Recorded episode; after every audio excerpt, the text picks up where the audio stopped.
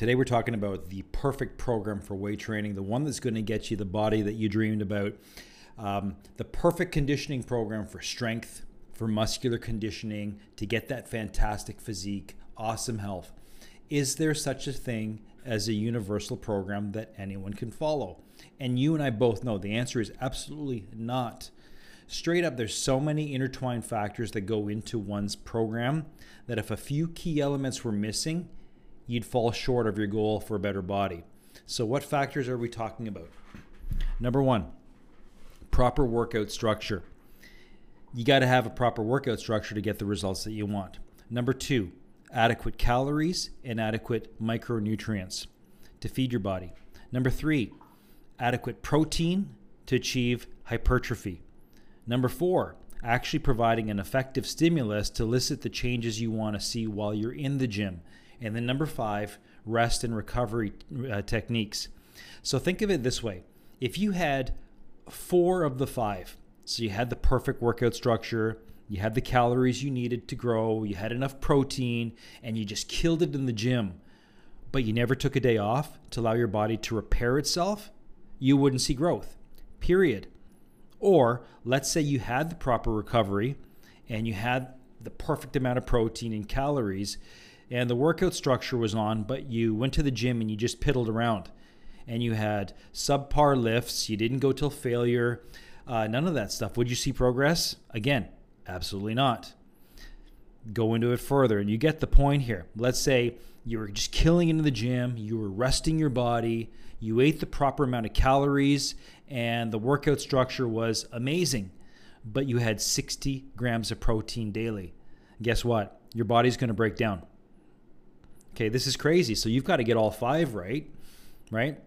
Let's say you had a situation where you killed it in the gym, you had proper rest and recovery, you got the exact amount of protein and calories and some to grow and the perfect micronutrients, but your workout structure was such that you only trained upper body, let's say, once a week.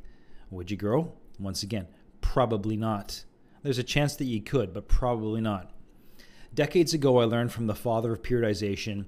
Um, he was a theory and methodology of training master, and that's Tudor Bompa, T U D O R, and his last name Bompa, B O M P A. Look him up.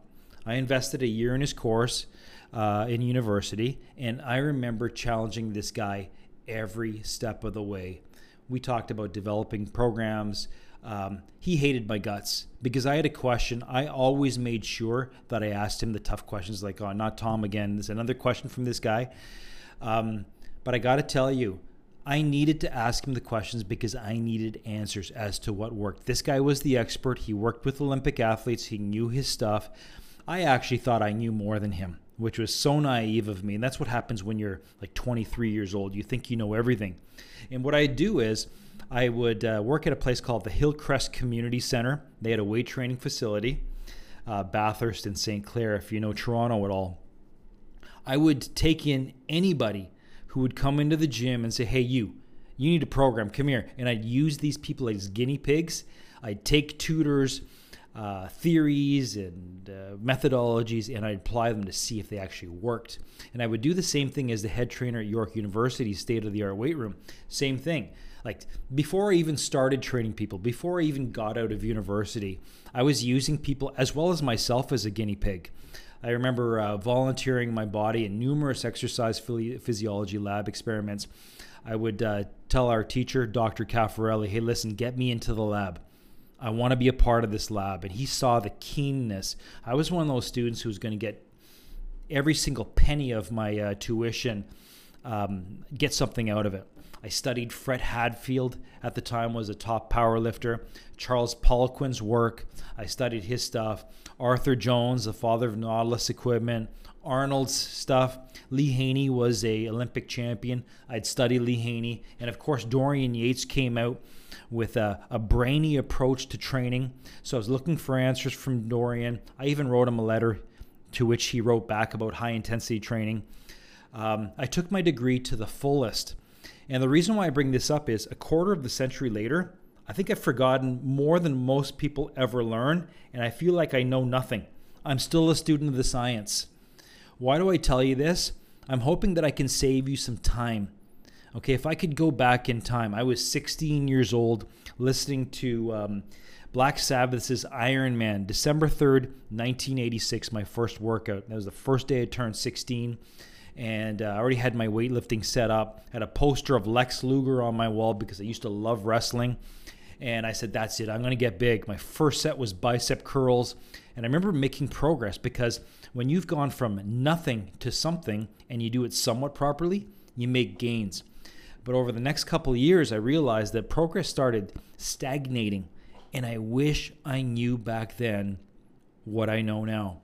I wish I had a conversation back then with somebody who was in the know. So that's the point of this podcast. Maybe I'll save you time. Maybe I'll give you some key distinctions. So take some notes and understand what I'm trying to teach you because there's about five principles.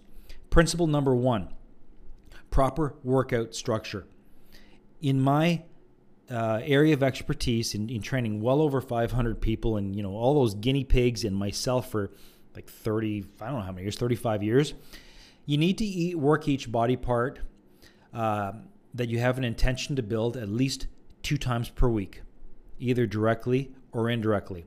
Now there's some people who train their body parts three times a week and there's some merit to it. You'd have to lower down the volume. You'd maybe even have to lower down the intensity. But at least two times per week.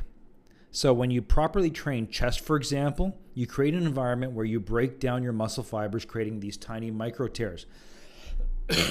your body responds to the stimulus by repairing itself so the next time it's exposed to one of your training onslaughts, you're better able to handle the training, performing better than the previous time. However, what happens is if you leave your training too long, so let's say you train on a Monday and you leave your training till Sunday later on that week, your body's going to go back to its previous state. Okay, so here's a key point you must provide a stimulus again prior to it returning back to its original state. Not too soon, not too late. How intense that stimulus is, how many sets are required, how much volume is going to vary based on the individual. There's no cookie cutter approach. So, what does not change though is the need for consistent muscle stimulation to meet the windows necessary for hypertrophy to occur. So, structuring your training to maximize muscular conditioning is vital, and so many people get this wrong. Um, you know, too much training is a great principle in economics. I mean, making more money and that kind of stuff, but that doesn't apply for weight training. Okay, so structuring your training, that's principle number one. Principle number two proper nutrients and calories. If you're lacking the proper calories and nutrients, in essence, you know, food to fuel, fuel growth, you're dead in the water results wise. It's that simple. Too often I see people training for a contest and they go on these low calorie diets with the intent to get shredded. And what they do is they completely destroy their body, not only because of the low calorie diet, the deficit, they're also doing excess cardio. Um, and you know, they looked far better six weeks out before the show than that one week before the competition because what they did was they emaciated themselves. Okay, so you must feed your body to shape them. You want nice, full muscle body, pushing the skin out so you achieve that tight, toned appearance. And based on that, you need to get the, reca- the calories you require. And there's a formula for that. Too little, you break down your body, leading to atrophy, leading to injury too many calories. You know, people call it a dirty gain, whatever. That's bullshit. You get pudgy and you gain fat. You might think it's muscle, but then when you get cut again, you do your, as people do these fucking mini cuts. I don't understand it. They do their cutting phase. They realize that their body's back to square one. It doesn't work that way. Okay. And sometimes if you have too few calories, too few nutrients, your body's going to rebel at some point. It's going to revolt and you're just going to fuck up had a really good quote here from Arnold Schwarzenegger. And he says, I do the same exercises I did 50 years ago and they still work. I eat the same food I ate 50 years ago and it still works. Okay, timeless principles. And uh, getting the calories and the nutrients is in, that's a timeless principle. principle number three adequate protein.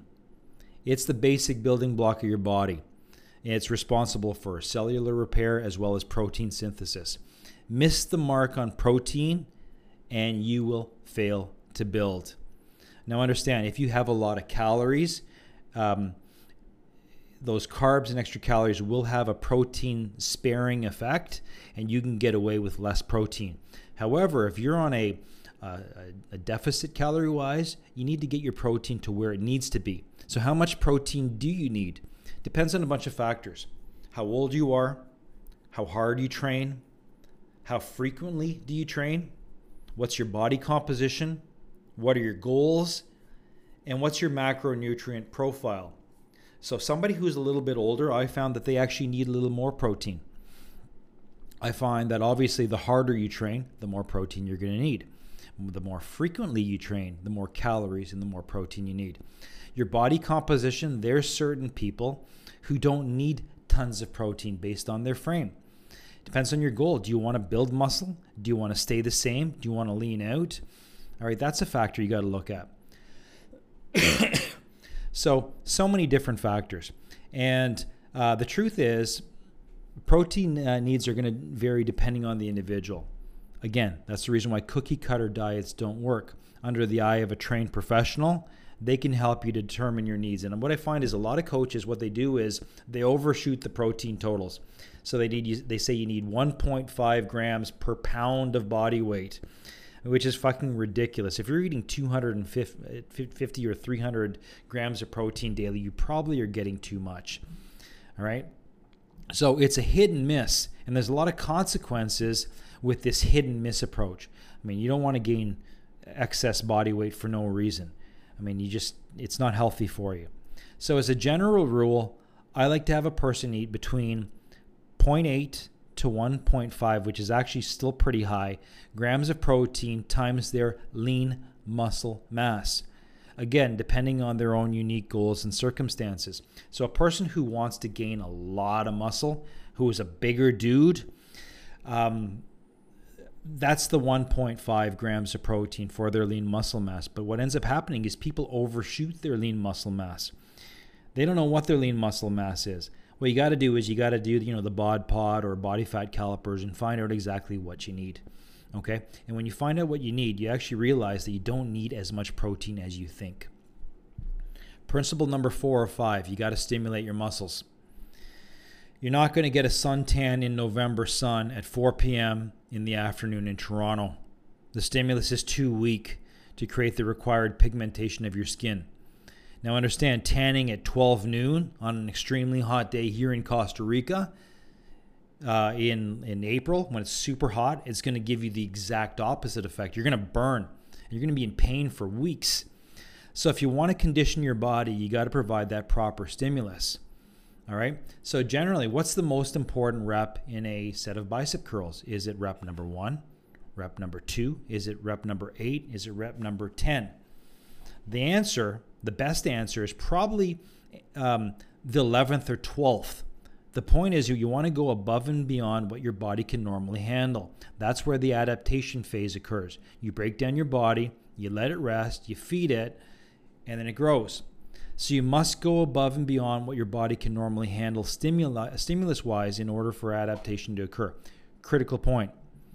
How many sets and reps depends on the individual once again certain muscle fibers respond better to higher reps. I find that shoulders, higher reps. Stuff like triceps, higher reps. And the reason why is if you don't, you're going to get a lot of pain on your elbows. Chest, lower reps. Biceps, lower reps. Calves, higher reps. Um, hamstrings, lower reps. Thighs, higher reps. Back, for the most part, mid range, sometimes lower reps. I mean, the best way to do it is you take a dude and you say, listen, we're going to do a muscle biopsy on you. We stick a needle in you. We get a sampling of your tissue. We put it underneath a, a microscope and we find out that you've got a lot of a certain muscle uh, fiber. And what it's going to do is it's conducive to lifting um, heavier weights, lower reps. You only know that through the muscle biopsy. I remember this one guy I trained. His name was Jay. And Jay did not respond well to um, heavier weights, lower reps. I already knew that. so instead of doing six to eight on the chest, we had him doing um, 10 to 12.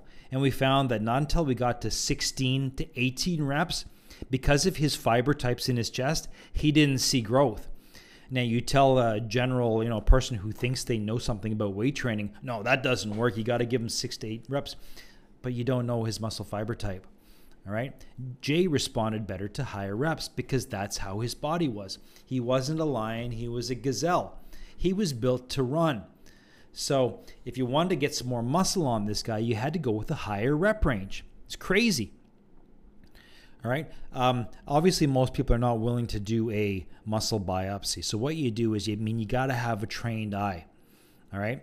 Another key point with stimulating the muscle is time under tension. You've probably heard this before.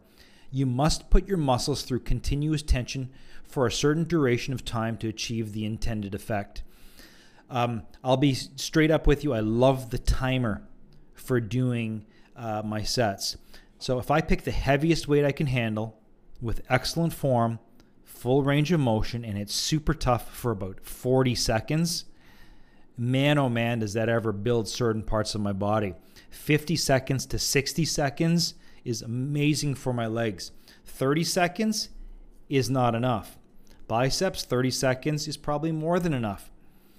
All right. So again, you you treat it like a bit of a, a, science. I don't like to lock out. I like to keep that continuous tension on the muscles. And like to squeeze that eccentric part of the motion when I'm bringing the weight down for the chest, for example. I like to squeeze, controlled. So many people just drop the weight. You're missing out on a key component of the lift. Continuous tension throughout the lift. I can't stress that enough. So over time, your muscles need to continually be challenged with progressively higher weights, strategically increasing weight load and or reps to further create adaptations to the body. Once again, in line with stimulating muscles continually over time. Now, that's a general principle. There's going to be times where you need to back off, right? And another question I get is, well, you know, how often should I increase the weight or by how much? Um, I'm going to tell you right now, what I normally do is if I get 16 reps on an exercise, until I get 17 or 18, I won't change the weight. All right. And then I'll add two and a half pounds per side, just small incremental improvements. If I added 10 on each side, it's just too big of an adaptation and I'd get frustrated. I hate those sticking points. Slow and steady and patience always wins the race. Principle number five got to rest your body. Your body does not grow in the gym. In fact, it's the opposite. You're breaking it down. In order for the muscles to grow, key point here, you need to provide adequate rest so your body repairs itself sufficiently before the next workout onslaught. I remember back in university where my buddy Rob and I would train two hours a day, Monday through uh, Saturday. We took Sundays off, and the only reason why was the gym was closed on Sunday back in the day when things were closed on Sundays. And we would go hard. We would train super hard. The sessions were were very long. We would lift heavy weights throughout, and you notice that over time we weren't making any progress. And then we'd have this self-imposed because we trained at York University at their track and field center. We'd have this self-imposed um, sorry, university imposed break of two weeks because the gym was closed. The university was closed. And we'd come back. Guess what would happen? We'd be stronger after the two weeks off, and we didn't understand it. And then reading week would occur in February. We'd have a week off, university imposed. We wouldn't train. And guess what happened again? After training six days a week and making no progress, we'd take a week off. And all of a sudden, we came back stronger. And we're looking at each other going, wait a second here. This makes sense. And of course, we talked to Dr. Cafarelli and Tudor Bompa and started grilling them with questions. And like, you dummies, didn't you understand that? You know, second year, third year, you learn your lesson. But I got to tell you, more importantly than that is you got to get your sleep. If you have any chance of getting stronger, fitter, feeling better, you need to get decent quality sleep. I don't know if you remember when you were 17 years old, 18 years old, even 16, you were sleeping all the time. And that's when I made my biggest growth. I would sleep eight, 10 hours. And then what would happen is I'd come home from school and take a nap, a little bit of a siesta for 45 minutes because I needed it. Right. So many times now, these, these youngins, mess up their situation because they're up till one o'clock in the morning watching TikTok videos when you should be in bed sleeping. I mean, if you understood the growth you could get from sleeping, you wouldn't be on friggin' TikTok. All right, not to knock TikTok, I think it's fantastic, but not if it's uh, creating declines in the gym. Uh, the other thing, too, is you need to spend more time outside of the gym.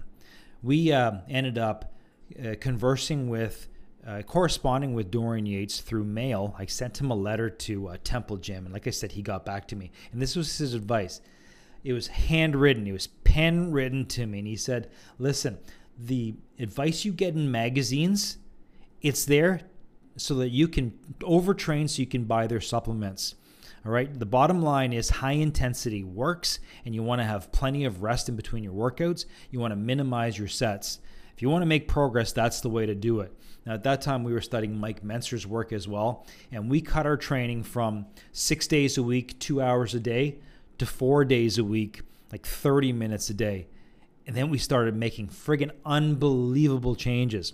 So my bench went from 315 for one rep to 315 for 10 reps.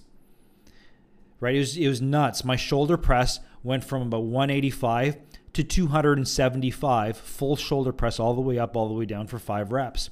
Our squats, we were squatting like 475 for five or six. Prior to that, it was 405, four plates, right? That's what was happening when we were getting more rest. And we're like, okay, why didn't we do this earlier? All right. So, bottom line is you got to get your sleep in. And then uh, the other thing is the next frontier is using recovery techniques. Okay, rolling out your body stretching out, going for massages, using Epsom salts, going into the hot tub. Lately, my big thing is uh, we've got a Theragun for massage therapy, breaking down the tissue. The other thing is uh, rapid reboot, the compression therapy, where you know after a basketball game, you see some of these NBA guys using the compression boots, and they feel amazing afterwards because it gets the circulation going back in the legs. I mean, I do that, and I enhance my recovery like threefold where if I train legs, I don't have to wait three or four more days. I can train them two days later and they're 100% because I'm using this technique of these compression uh, boots. I've got compression sleeves for my arms. I've got a compression unit for my hips. You just load it up. It's like 70 minutes. Is it worth the price? And you're like, $3,500, $4,000 price tag. If you've got the money, friggin' buy it. I'm telling you. If not, get a roller. Massage yourself out. Go for those appointments. Take those hot, cold showers. Use Epsom salts. Roll out your body. Stretch. Because I'll tell you right now, if you can recuperate faster, I mean, that's what steroids apparently does. It helps you to recuperate faster so you can hit it a lot harder in the gym. I don't do that shit. I'm hoping you don't do that shit. So you got to start training intelligently and use the next frontier, these recovery techniques. All right. And I'll tell you right now, you have to hit all of these principles precisely in order to adapt and get bigger and better. Now, muscle gain is very hard as you get older. All right, even a three to four pound muscle gain over, gain over the course of the year is phenomenal, and it makes a dramatic difference to your physique. You know, when you first start out, you're going to make those massive gains 10, 12 pounds. I remember my first year from 16 to 17, I went from 155 to 175 in one year. 20 pound gain. Um, from 17 to 18, I went from 175 to 190. And then from 19 to 20, 190 to 200. And then from there, it was, you know, 205 after a year. Then it was 207, 208 the following year. Um, and then I started making some gains where I got up to about 212, 213, but it was slow progress and you wished it was faster. Now, understand something, guys. I was in, in the peak of my testosterone, actually before my peak, hitting this weight at the age of 22, 23 and expecting 10 pound gains. And I think the hardest part was, um, and it, it's been a bone of contention for the longest time, is you'd see a guy come in and previously he could bench two plates 225. Now all of a sudden he's pumping 315 for 10 reps. Dude's on steroids. He looks great in his clothes. You know, you take off your shirt and you see the oily skin and the zits, and it's like, you're fucking disgusting, right? You know the guy's on steroids. Skin looks awful, looks like a lizard. Not worth it. But uh, nonetheless, it, it was a bone of contention because I worked so hard for those gains. And Mr. Johnny Come Lately gets these quick results, and you just get bitter, right? Um, that was my problem because bottom line is I will outperform that guy over time. So here I am, you know, 50, and I think I look great. I look at some of these guys like Ronnie Coleman, who it just looks horrible. He can't even walk. I won the race. Okay, yeah, he won the Olympias and he's he's mega successful, but at what cost? And I think you got to ask yourself when you're doing that stuff, follow the principles that I described. All right, follow the five principles and get some help, get some coaching so you don't waste time. Wasting one or two times, especially when you're in your peak uh, of testosterone production in your body, you don't want to waste those valuable years. Like I said, I wish I had somebody when I was first starting out. It would have saved me years and would have probably given me an extra 10, 12 pounds of muscle on my body. Now, the same goes for a person who's 40 who cannot afford to lose muscle mass. Okay, muscle mass is, a, is at a premium. You don't want to fuck up because you got this little bit of a belly, a little bit of a beer belly. You want to lose it, and you lose the weight, and you lose your muscle in the process of losing the weight. That's a disaster. You don't want that either. So you want to circumvent that by getting a coach. Call me. I'll tell you, I will shortcut the process dramatically. You'll do things efficiently. You'll feel better. You'll look better. And you're going to say, This wasn't that difficult. That's what you want. All right. So uh, do me a favor. Listen to this podcast again. Take some notes on the five principles because I know I went really fast. It's been a full like 26, 27 minutes. This is one of those podcasts you want to refer to time and time again and ask questions. Coach Tom Kiat at gmail.com. So it's all one word, Coach Tom, K I A T, at gmail.com. I'm more than happy to answer any of your questions. If you were given an arena to completely transform your body, your focus, your finances, and your family, would you take me up on it? Join the league, leagueofelite.com. Thank you for listening to this podcast. Subscribe, share with your friends, and be sure to check out the Ultimate Men's Playbook available now at Amazon.com.